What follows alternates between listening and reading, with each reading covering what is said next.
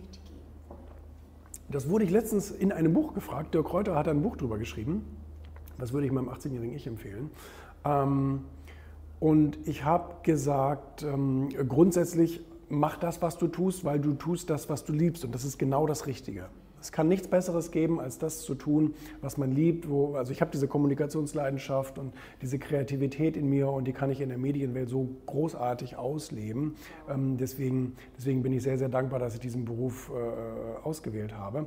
Und ähm, ich, würde, ich würde etwas machen und zwar Entscheidungen etwas schneller und unperfekter treffen. Ähm, das hatte in meinem Leben bisher Vor- und Nachteile. Also der Vorteil war, dass ich, wie gesagt, noch keine großen Fehler gemacht habe. Ich habe viele kleine gemacht, aber die haben nie zu irgendeinem schlimmen Ereignis geführt.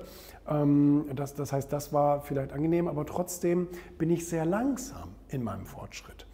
Und, ähm, und das könnte schneller gehen, indem man einfach manchmal sagt, okay, meine 100% Entscheidung habe ich noch nie getroffen. Ich habe immer so 85% Entscheidungen getroffen. Aber es reicht auch, 65 Prozent oder 70 Prozent Entscheidungen zu treffen. Dadurch hast du einen kleinen Wettbewerbsvorteil, dadurch bist du ein bisschen schneller. Und das, das versuche ich heute mir immer noch ähm, beizubringen, ein bisschen schneller zu agieren. Und das hat natürlich auch mit Disziplin zu tun, dass man sagt, wenn du dein Tagewerk erledigt hast, mach noch eine Sache mehr. Weil dann hast du diese ganzen, diese ganzen To-Do-Listen für morgen nicht so groß. Und das ist sehr, sehr schön. Und man fühlt sich auch sehr gut dabei, ähm, wenn man die übererfüllt, overdelivered sozusagen.